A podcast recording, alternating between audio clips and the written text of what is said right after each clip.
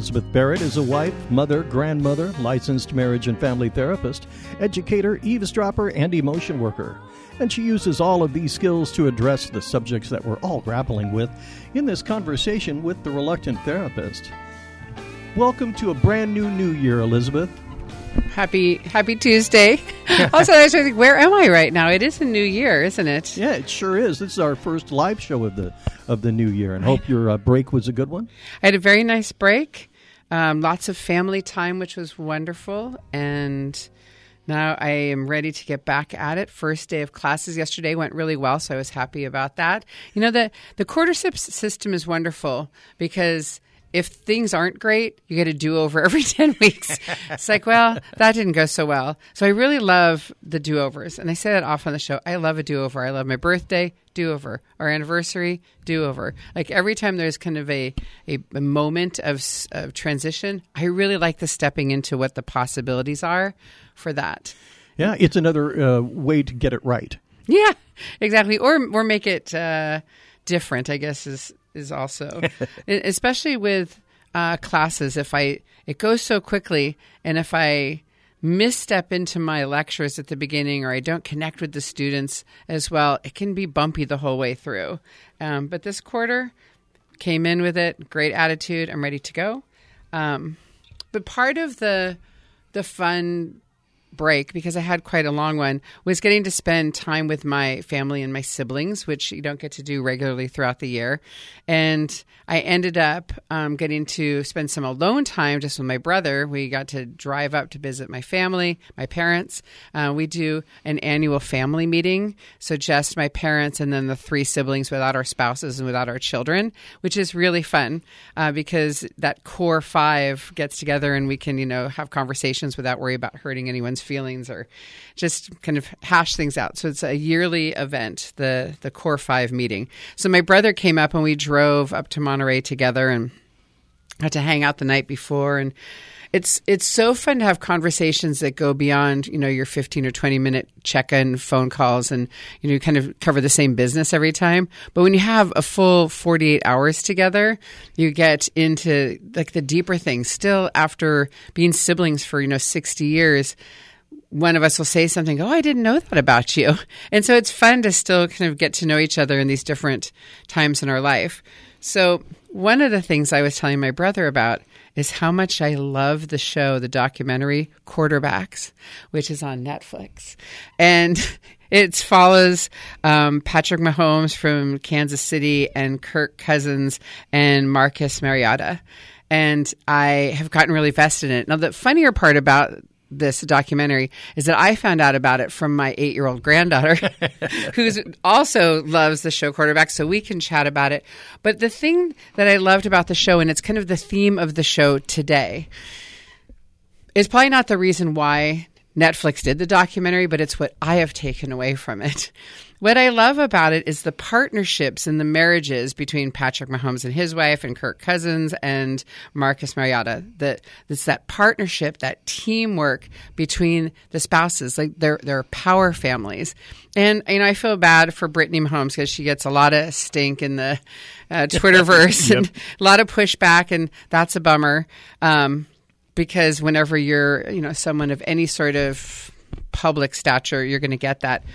But below that, whatever the criticism is, when you watch these, and again, I realize this is television, and I realize that when we're looking at celebrity couples or you know sports couples, that they protect their image quite a bit. I get all of that, but even below that, before they had their image and before they were you know the celebrity couples, there was some contract that they made, either consciously or unconsciously. Because I think, uh, I don't know if a lot of people make conscious contracts when they get married, which again is the topic of today's show.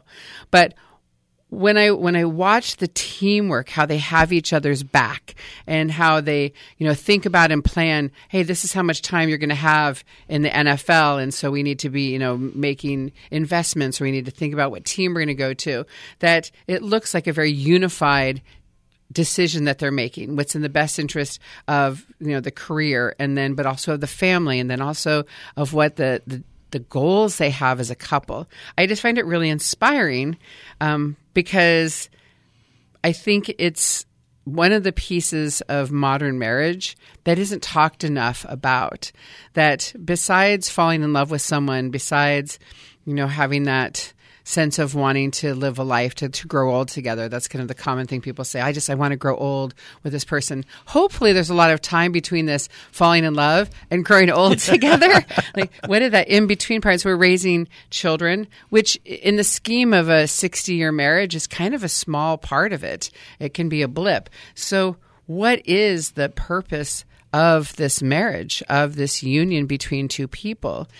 And so today I want to talk about kind of the not the full history of marriage, but how marriage has shifted and changed to where we are in 2024 where on, on in some demographics marriages have declined. And unfortunately, marriages have declined in those demographics of people who actually would most benefit from being married. Those in lower socioeconomic status, lower levels of education, lowest lower access to resources. Um, those couples, those families actually benefit from marriage the most because there are resources that are available. There's more incomes. You have someone to a partner to help you because you can't afford childcare. Like that demographic really benefits from the contract of marriage, and yet they have the highest divorce rate. In many cases, over 51% of those marriages end in divorce which then creates like long term instability for the children of those marriages, and it just becomes a generational issue uh, because strong marriages beget strong marriages, successful families beget success, successful families. And so that's a tragedy in, in the history or story of marriage. But on the other end of the spectrum, the marriages that are thriving that have a 19% divorce rate, which is really low, are those families that are more homogamous. Those are people who marry someone who has a similar education, a similar socioeconomic status, similar um, career goals and they have, you know, opportunities built into that partnership. And so those marriages since the 1970s, the second wave of feminism, have really been thriving and they actually are more successful uh, than those marriages of the 50s and 60s. And so I want to talk about what shifted and how can we take that model of what would be considered the power couple? How do we take that and maybe transition that to a wider uh, spectrum of marriages? because the ones that also struggle are kind of those mid mid range, middle class marriages that tend to get you know most bogged down with trying to keep a roof over their head and having to have two incomes and you know the stress and struggles of parenting and all that goes along with that um, those couples start off with such great uh, love and hopes and desire for what their life is going to be like and maybe the common goal of raising their children. But quite often they stumble along the way because they lack that vision of what what are we doing here? You know, after the the love fades a bit, what do we do? So I want you to think about your marriage and why is it you chose this person. But beyond that, what is the purpose, the contract of this union? Because a marriage is separate than the two individuals. I, I love to use the um, analogy of your marriage being a plant. and that you have, you know, this plant, this marriage plant that you're taking care of, and it takes water and it takes sunshine, it takes attention and care. And if the plant isn't getting that, it starts to wilt or fall or it can even die. And so a marriage is separate from the two individuals that come into it. You come into the marriage and you join this union that, again, is separate from your life as an individual, and you build upon that. So think about your marriage and whether your plant is thriving or maybe your plant is struggling, or maybe you don't even recognize that a plant exists. Because another one of the big challenges for modern day marriage is this idea that we should never be fully uh, too attached to another person and if we are, then we run the risk of, you know, being decimated when the marriage ends. And so if you go into the marriage not fully engaged, then you already are have a higher likelihood of having that marriage end. So I'd love you to think about what are the tenets of your marriage or your marital contract that you made. And even if it's not that formal, think about how it is you operate with your spouse. You know, what what what is your teamwork? What is the common goals that you have? What is it that keeps you together? And that's what we're going to open up the phone lines and talk about today. Are what are the what are the realities of what it is to be married and, and how do we make it work? Because we spend a lot of time talking about why it doesn't work or families that are in trouble or couples are in trouble trouble. But it's really important to talk about the ones that are working. And if your marriage is working well, why is it? Think about it. Because there are some maybe unconscious things that you're doing really well that are maintaining the health of that relationship. So that's where we're going today. This is a conversation with a reluctant therapist. I'm Elizabeth Barrett, and our number is 805 781 3875 to join the conversation. You can also reach me after the show by sending me an email to elizabeth at thereluctanttherapist.com. You can follow me on Facebook and Instagram. I have a photo of my honey and I on Instagram today, and you can leave us messages there as well um, if you'd like to share your thoughts. But I'd really love to hear from you uh, on the phone today because we are here ready to chat. For now, we're going to take a quick break and come back and continue this conversation. You're listening to Central Coast Public Radio, KCBX. She keeps it simple, and I am thankful for her kind of loving. Cause it's simple. No longer do we wonder if we're together, we're way past that. And I've already asked her. So in January, we're getting married.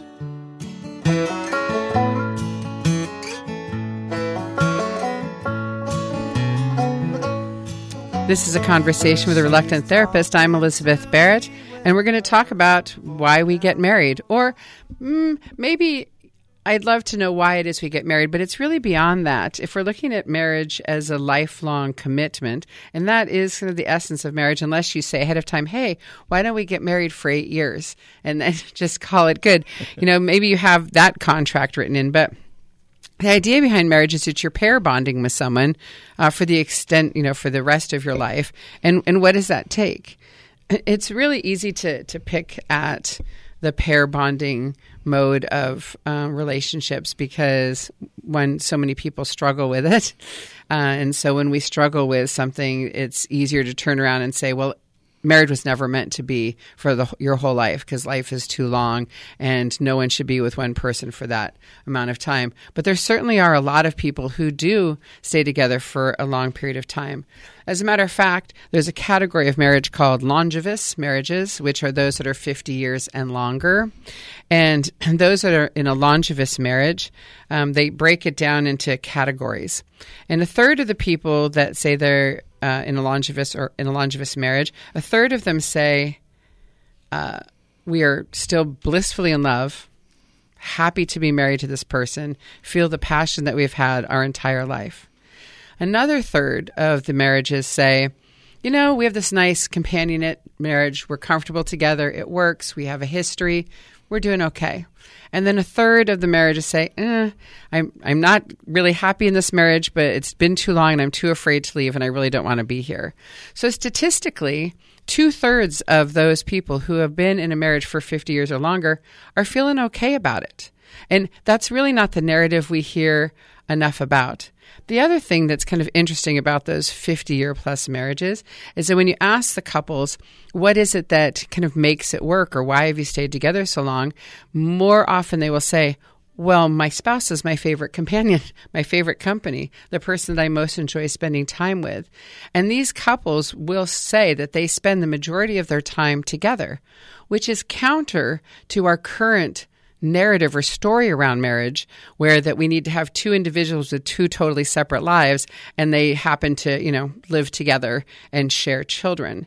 Um, that's that's kind of an out growth of the last couple feminist movements and also the more modern society that we've come into. And one other sneaky little thing that no one really talks about is that one of the unintended consequences of the last two waves of feminism was this idea that we don't live for our relationships, we live for our career.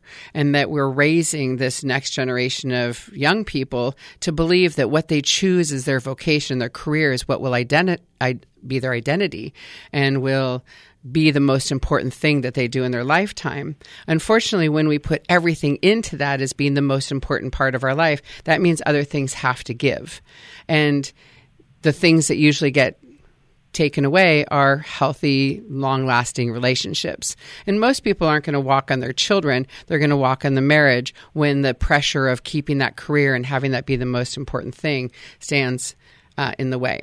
So, the challenges of modern marriage is partly the narrative of how we're supposed to live and kind of forgetting that for many, many years, and starting in the 19th century, I'll talk a little bit about that. The idea of marriage was to choose a mate, a partner, a pair bond that becomes your most important person in your life, more important than your extended family or your friends or your career, that they were supposed to be the most important. So that's kind of where we are today. Our number is 805 781 3875. What is the state of your life? Claudia, thanks for calling in. Hi. Hi. Hi. so, um, I'm on my way to pick up my daughter from school, but um, my husband and I we celebrated uh, our 25th wedding anniversary yesterday. Congratulations! And, uh, and um, the odds for our marriage to survive it was really high. Um, we're a bicultural um, couple. I'm from Mexico. He's from the States. And also we have an age difference of over 15 years. Mm-hmm. So a lot of people, family, friends, they thought, oh no, the marriage is not going to survive or what are you doing? But really, when, when we met um, and decided to get married to my husband, one of the things um, I did is that I admire him. Mm, hmm And I think for him, it was the same. It was reciprocal. Mm-hmm. And we didn't have like top jobs or careers. He was a school teacher, and I was uh, innkeeper at my family's bed and breakfast. So um, I, I think when you get married, and we are totally opposite. Mm-hmm. Like um, we took a personality test the other day, and we are like oil and water. so I think it's we complement each other really well. Um, for our marriage to survive, it, it has not been easy, but I think we have the commitment to make it work. Mm-hmm. So that's my advice. Someone that you love, that you will continue year after year the commitment to to survive. And and you have to work, like you said, watering a plant. It has to be constant. And now with kids, um, yes, it was difficult when they were little. Um, we have to share the same parenting system, and um, but we just we did it. You did it. Um, And Claudia, I love that my said. I love that, and I also love that you said that you had mat, kind of a mutual admiration for each other, and I think that also is a great foundation that you do respect who the other is and, and want to be with them, admire who they are. I love that. Yes, and um, we cannot change. He cannot change me. Yes. I cannot change him. Yes. We have to to accept the person of who they are, and of course, throughout our marriage, all of us we have changed um, in different ways, but still we are the same Claudia or the same John that we were when we met. That's beautiful. Um, priorities have changed.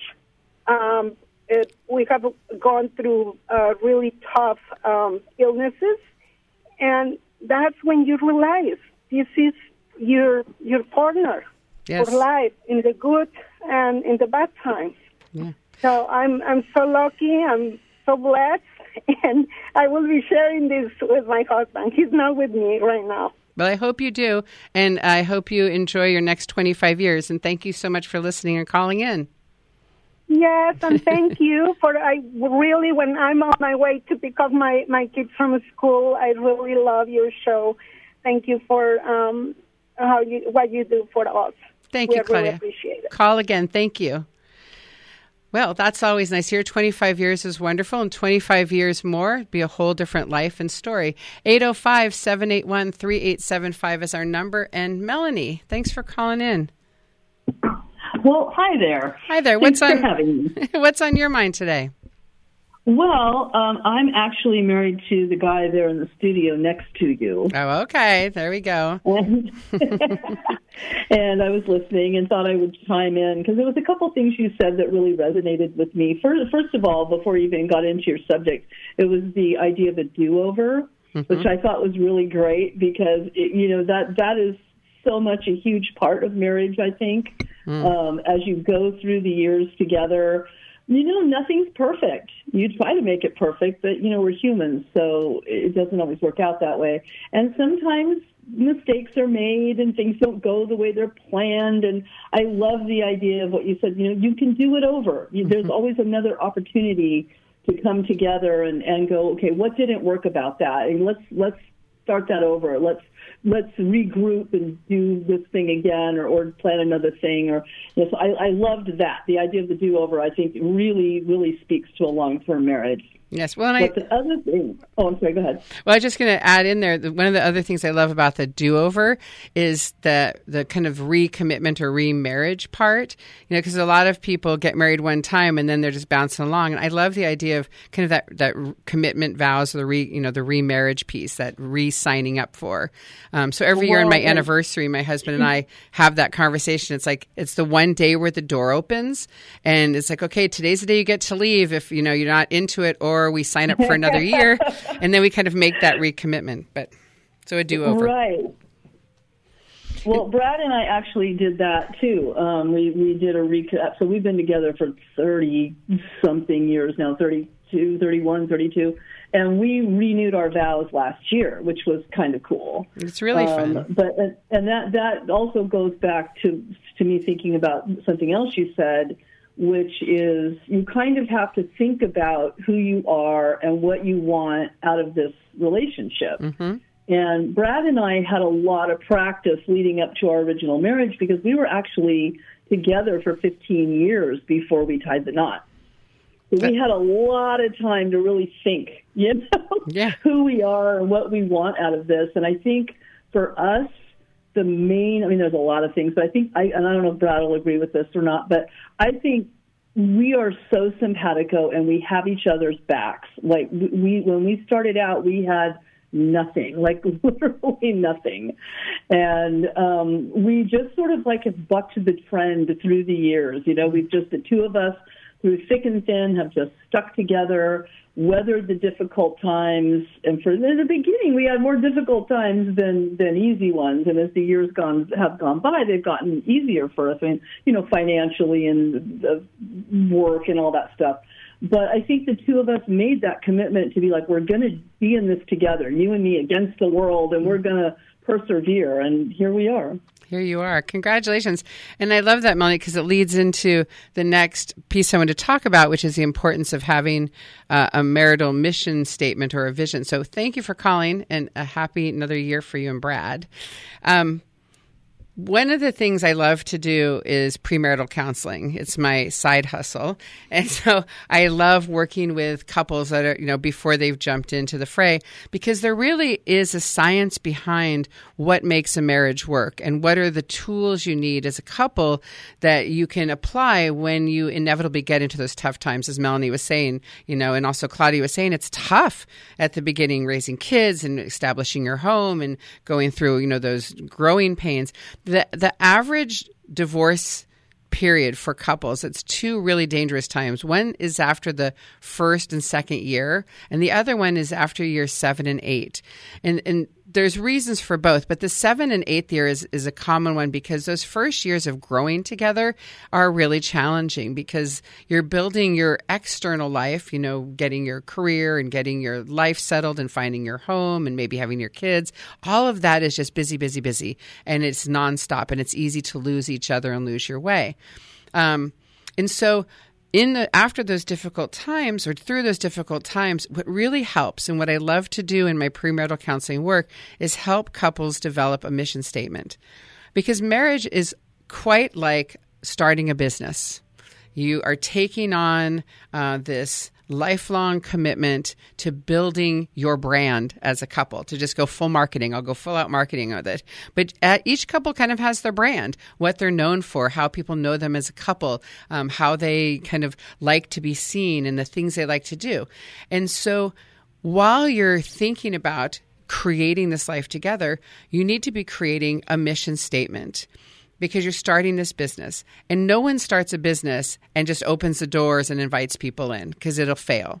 And no bank is going to loan money to someone who comes in and says, "Hey, I'd like to start this, you know, business on the side. Could I have $100,000?" And they're going to say, "What's your plan? How do you know you're going to succeed? What are your strategies for, you know, getting through tough times?"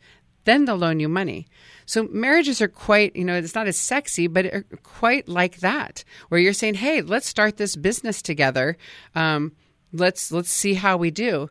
But you need to have the tools to be successful, and one of those tools is a marriage mission statement or a vision of what it is you're going to accomplish. And I have my couples write it out or put it on a sampler. One of my couples did a beautiful wood burning of their uh, mission statement, and you hang it in your house. And so, whenever you start to get mm, out of sync or you're struggling in some way, you go to the mission statement and you read those words, and more than likely, you are not living up to one of those mission statements or vision statements that you've made, and that's where you go to make a correction for example, a couple vision statements that, that, that people have put into their uh, family contract is um, we love each other above all else, including family, friends, career, and money. Well, if you find yourself starting to struggle and you don't know why and you're feeling out of sync, you might look at that and say, oh, you know what? We're spending way too much time at work. Or, you know, we're fighting over how much time we're spending with our family. We're not loving each other above all else. And that's a great place to start. Uh, another vision statement is um, to always love each other and to have each other's back, which I love that Melanie said that without any prompting.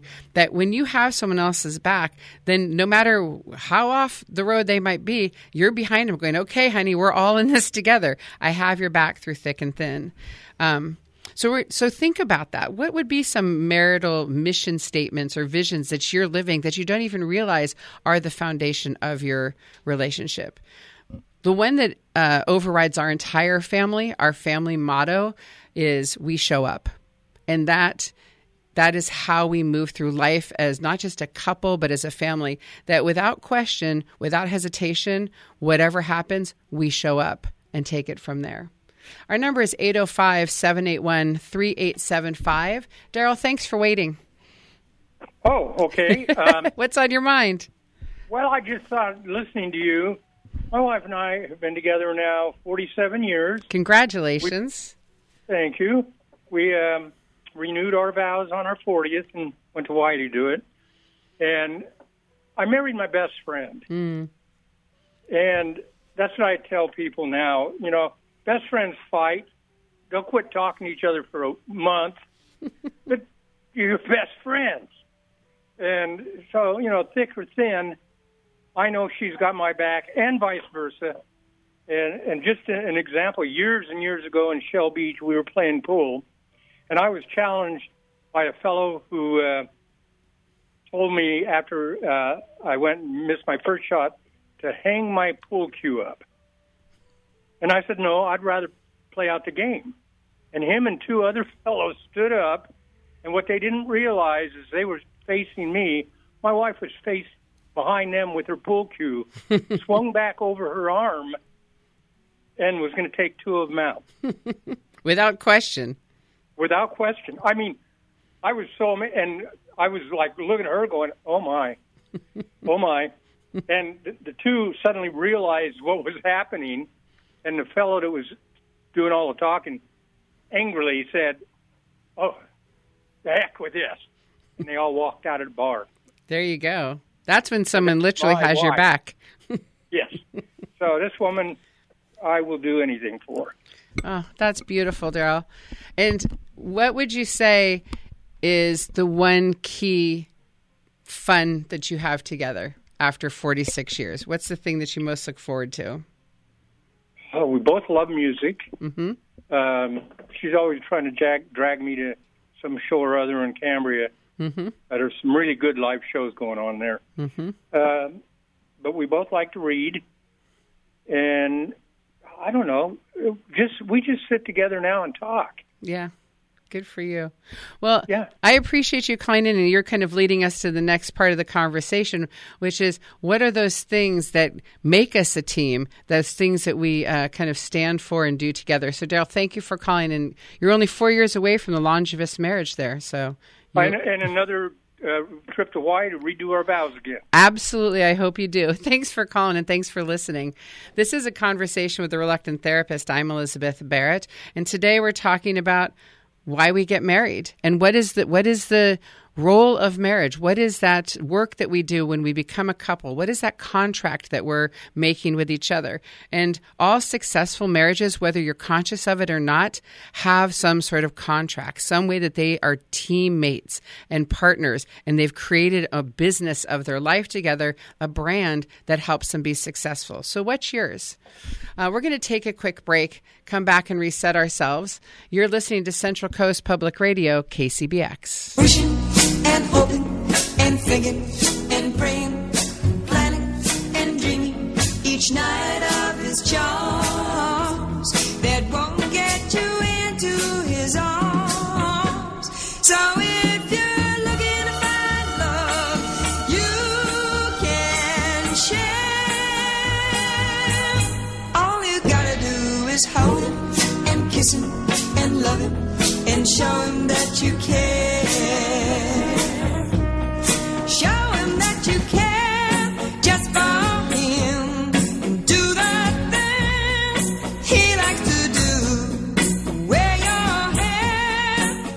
I'm Elizabeth Barrett, and this is a conversation with a reluctant therapist. And I was thinking, Brad, I don't know if we're kicking off our 15th year on the air or our 16th. I'm not sure where we are. And I often think we should do some sort of anniversary or recognition of how long this has gone on because. Um, I just I love the stories and I love the continuity and I love the resets. Like, where are we? It's January. How long have we been doing this show? Well, you know, as uh, KCBX approaches its 50th year in broadcasting, certainly you've had your piece of that, and I think that's a, a really good idea to to recognize and celebrate that. I know. We'll have to do some searching. Let's talk about out. So today we're talking about the marriage contract and, and the good news about marriage and why it works. Because mostly we talk about divorce and marriages that don't work and what a struggle it is. And, and that is a narrative that is real um, for a certain segment of the population. But there is a large segment of the population that thrives in marriage, that really does well. And the statistics behind married couples and their health and well being are, are pretty astounding. For as much negativity there is about that partnering for life, those who have been married for long periods of time uh, have better health lower risk for uh, addiction behavior, lower risk for early mortality. They have a higher sense of well being, and they also have a stronger sense of self esteem because there's something about being in a partnership and being chosen and making this life. It makes people feel special that they have a purpose and an identity as this couple. And it's unfortunate because, again, a lot of the modern narrative is you shouldn't wrap your identity around your marriage or another person. It should be all about you. It should all be about your own accomplishments. And then there's this person you kind of live parallel lives with. But if you look at the research behind, again, those long term successful marriages, and just as Daryl was saying, those couples are married to their best friend. That's the person they want to be with most above all else. Um, I only half jokingly say in my classes every quarter that I had children so I'd have something to do while Chris was at work. um, and now that they're grown and launched and you know it's it's still that. It's that's that is my person. This is where i like to be the most. When we go to parties we always end up talking to each other anyways so i don't know why we go. And and through this certain period of time of the therapeutic world, you know, there was this emphasis on not being too connected and that you had the risk of divorce and it was going to, you know, ruin your life. Um, so unfortunately, so many people for a whole new two generations didn't get fully vested in marriage. And as a result, we saw higher, higher rates of divorce. But interestingly, this millennial generation is turning the tide just a little bit. Their marriages are stronger and more long lasting, but there are also less people getting married, which also helps statistics because a lot of people who don't get married probably shouldn't have gotten married. Right. Our number is 805 781 3875. What is the secret to successful marriages? Uh, Barry, thanks for waiting. You're on the air. Hey, Elizabeth, good to see you. I got. I was in the car when I called, but I'm home, so you have Annie and Barry. You got a double pack here. The double couple. Oh, I can't wait to hear the So we'll secrets bring to you your two things that have success. helped us a lot. I want to hear it. Um, One is, I'll, you can do the second one. Okay. It's your, it's your dad's. Um, the, the first one that I'm going to bring is don't believe everything you think. All right, you need to you need to describe you need to explain that, Barry.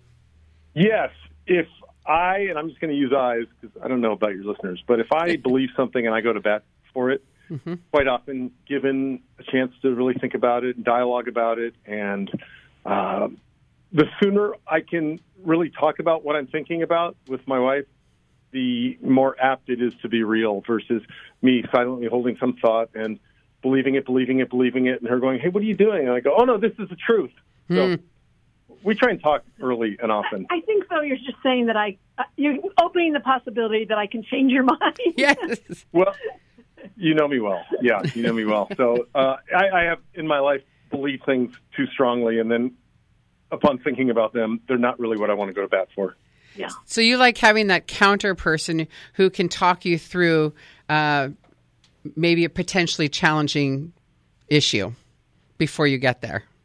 Yeah, and then trust builds in relationships. You know, it's like this person's known me well over half my life, and uh, just has a lot of history on me that isn't from inside my brain looking out, but instead outside looking in. So it's it's really good to just test what I think I believe. I love that you said that too, because one of the key components of a long, long lasting, successful marriage is that someone witnesses your life. That you have oh. someone who's on the outside looking in and watching you and witnessing that you lived and had a life. And that is such a fulfilling piece that we rarely talk about. So I'm so glad you brought it up because I would have forgotten that part of the mm. beauty of marriage is that someone witnesses that you lived. Mm-hmm. Yeah. Yeah, wow, it's well said. Yeah, That's great. yeah. That's- that's and not the my- one. We'll keep it quick. Uh, Annie, That's your second one, but I have another one too. Okay. Annie, this isn't our show. Annie's first, Annie's father-in-law was a great marriage and family counselor, and we were married 15 years before we had our son, our only son. He's 21 now, but um, we had him sort of to test all his, all her dad's theories. Yeah, what he he said was, you know, you can learn from your spouse, but they can't teach you anything, and that's really been an important Yeah. concept for us, so that we aren't trying to shove some idea or or way of doing something down each other's throats, but we model, we provide information, and that creates an opportunity, at least for me, to be more open to then to his ideas. I 'Cause love that. I know I can learn from him. Right. That you're not getting forced uh, change, but you can see it and see if it fits for you and make the adjustments. Yeah. Absolutely. Yeah. I Yeah. love that. And then what was the other one, Annie? What was yours? Oh, you know, I think it's like anything in life. When it gets a little difficult or challenging, I think we sort of have, uh, at least in the American culture, we try to avoid discomfort. And I believe that our deepest challenging, our hardest challenging moments were also when we went the deepest in our relationship and grew from. And to stick in there, stick with the tough stuff. Yeah. I know. And I think that's also a great message that it's in the completely falling apart that we have the opportunity to rebuild. And a lot of couples, in their fear of losing what they have, never challenge the structure. And so they bounce along in this slight sense of misery or dissatisfaction or things aren't well because they fear the crumbling. They don't trust that you can crumble and rebuild. And so they get stuck.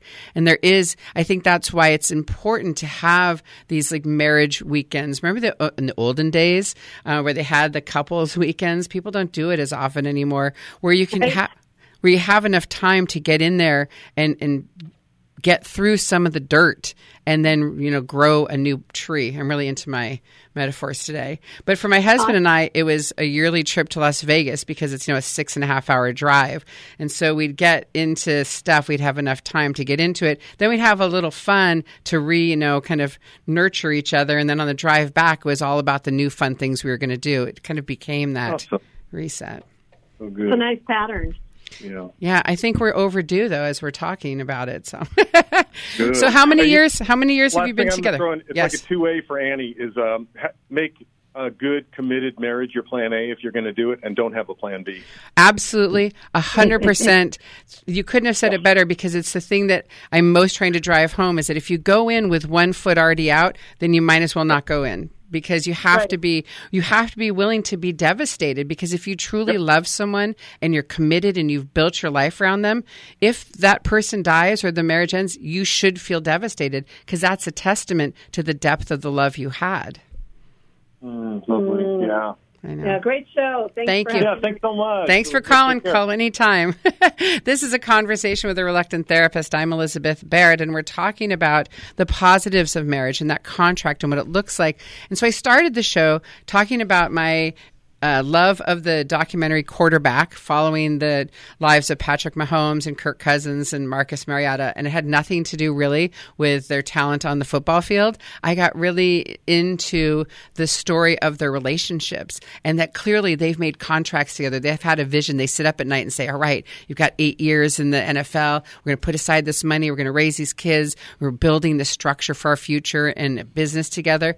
I, I love that because it's so essential to long term committed relationships. Another documentary, I'm going to start listing my guilty pleasures of documentaries. Here we go. Here we go. So the David Beckham one also I love because he and uh, which Spice is he married to? I can never remember, but Scary Spice. Uh, David Beckham, they have a clear partnership, and they've been through some public humiliation and infidelity threats, and like they've gone through stuff publicly, but they still have their team. They have their family. That's their first and primary responsibility to each other, and you can see that.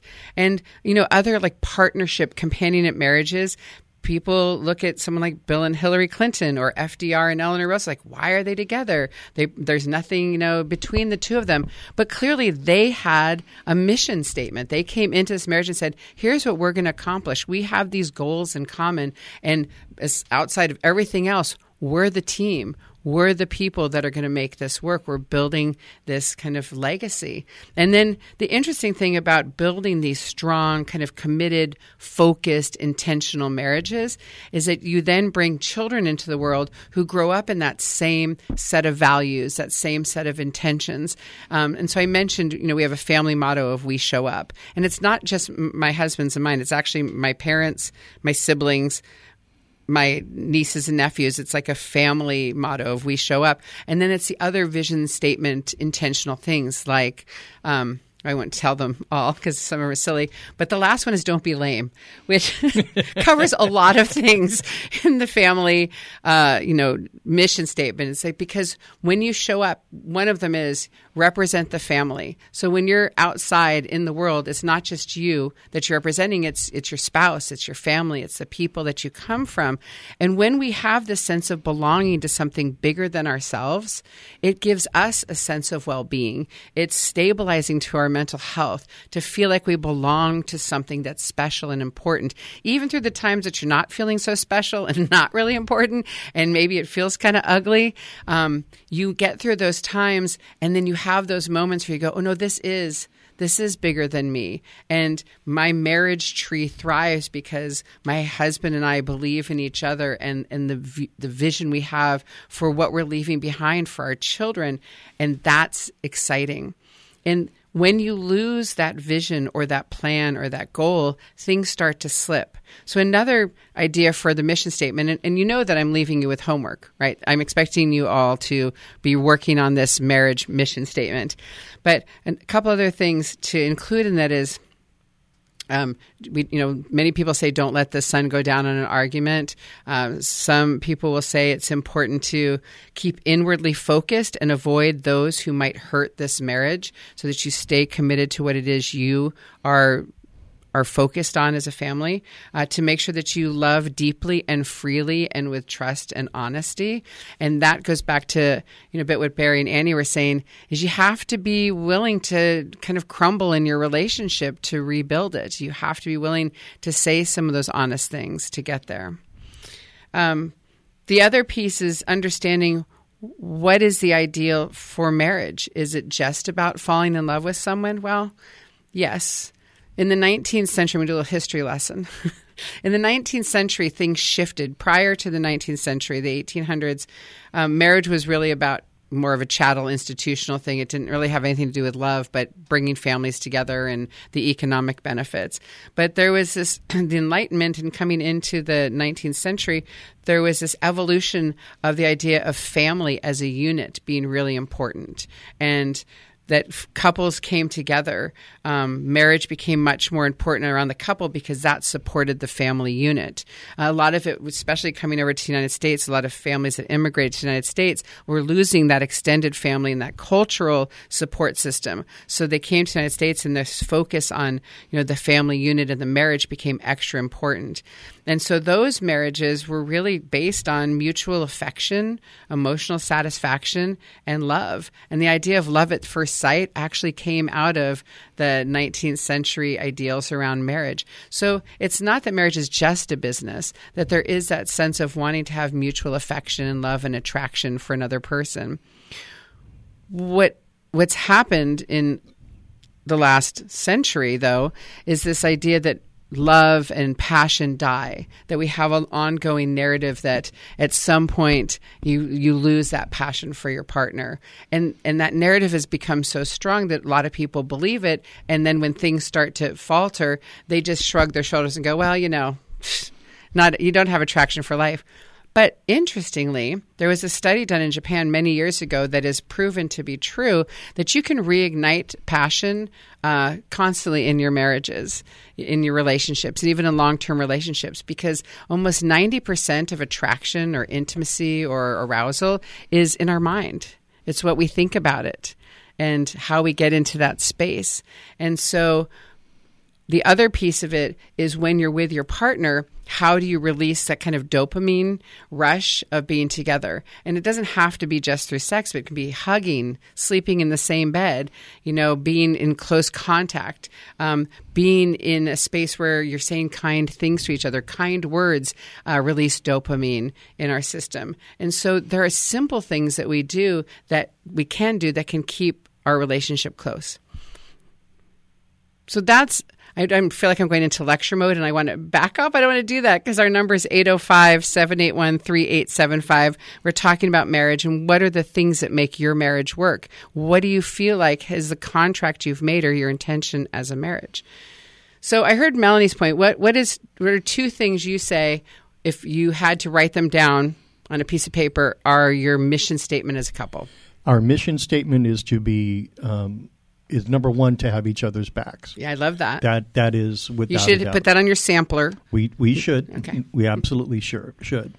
The um, the other thing is the thing, and I've uh, I've said many times um, relationships are also defined by when things get tough, and mm-hmm. that's part of having each other's back. Mm-hmm. It's very, very easy when times are good yeah, to just say, "Hey, this is the greatest thing since exactly. sliced bread." But the minute that something really happens, um, uh, an in-law gets sick, child gets sick, mm-hmm. you have uh, some kind of financial impact on the family. Mm-hmm. What do you do then? Do you turn on each other, or do you, you know, hunker down?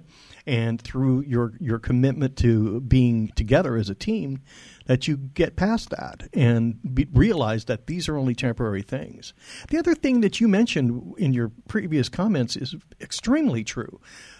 you know, tenderness is made up of, of hundreds of different moments. It's passing in the kitchen and, you know, uh, patting, you know, putting your arm around somebody. It's holding hands. You know, we've been together over 30 years, at least two or three times a week when we're watching TV and something stupid, not nothing like what you're watching, but Yeah, my my documentary. Yes, but we'll sit and we'll hold hands for a little while. Yeah. You know, it's it's these moments that make us feel connected and, and make sure that we know that that love is alive.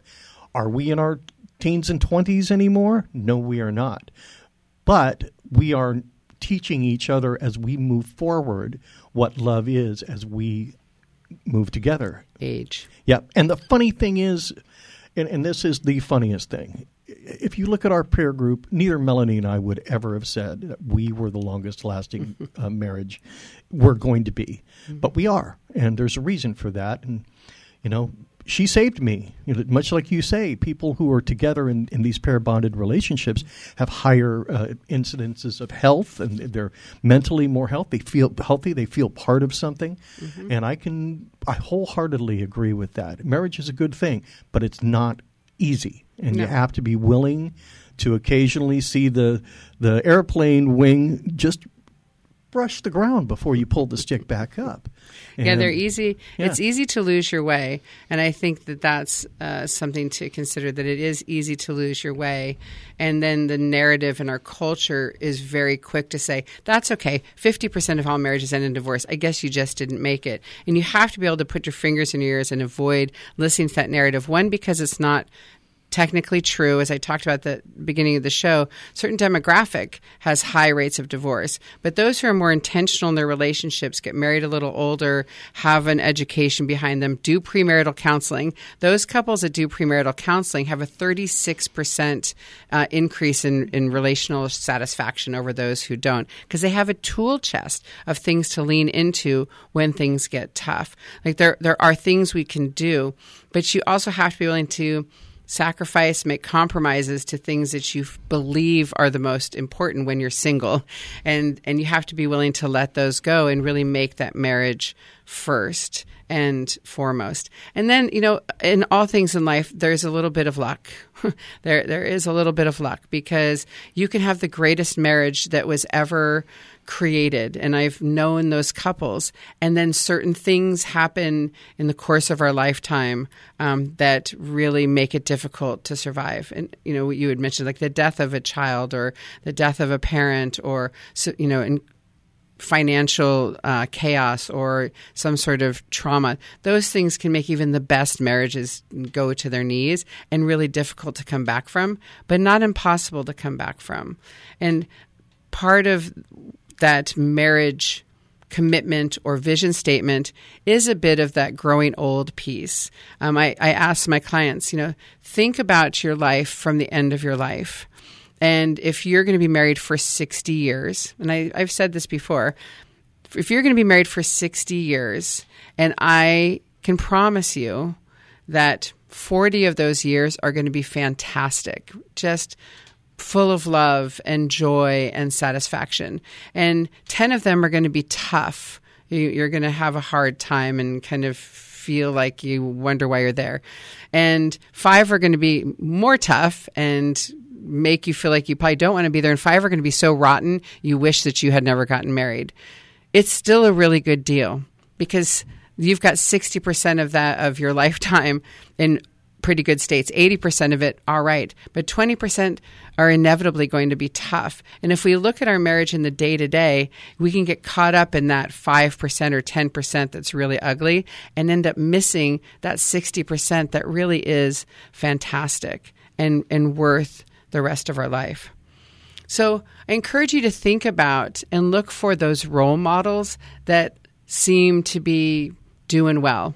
And having mentors as a couple is really helpful to see others that are doing well, that have stuck it out, and maybe talk to them about how they've made it work or what they've done to stick it out. Because another interesting statistic is that couples who surround themselves with other couples that are doing well have higher satisfaction in their relationships. And that's not rocket science, I'm sure, because it makes sense, right? Who you surround yourself with really impacts your mental health and well being. And so, one of the mission statements that I mentioned before, which was to avoid those who might harm or hurt our marriage, sometimes we have to move away from relationships that aren't uh, supporting who we are as a couple. And that might feel painful, but again, you have to put the oxygen mask on your relationship first. And then finally, I want to go back to the something that came up during my conversation with Barry and Annie is that one of the greatest positives about marriage is the witnessing piece. Because very few of us are going to be famous you know and have a legacy like bach or david beckham or any you know huge celebrity or, or a politician. Most of us are going to just live our average life with our group of friends and our family. And at the end of our life having one person who saw all of our life happen gives us a sense of richness and that we mattered and that life was meaningful. And then we also get to offer that to another person. I know you lived, I saw your life, and it was beautiful. So, this has been a conversation with a reluctant therapist. I'm Elizabeth Barrett, and I'd love to hear from you. You can send me an email to elizabeth at thereluctanttherapist.com. You can also send me a message through Instagram or Facebook, and I'm happy to respond that way. You can listen to previous shows by visiting kcbx.org and look through all of our archives, or you can podcast the show to listen at your convenience. Just go to wherever it is you find your podcast, search a conversation with a reluctant therapist, hit subscribe, and you can listen and maybe share it with other people, which would be fabulous. Um, I look forward to continuing our conversations into 2024. As always, thank you for listening, tuning in, and supporting Central Coast Public Radio, KCBX.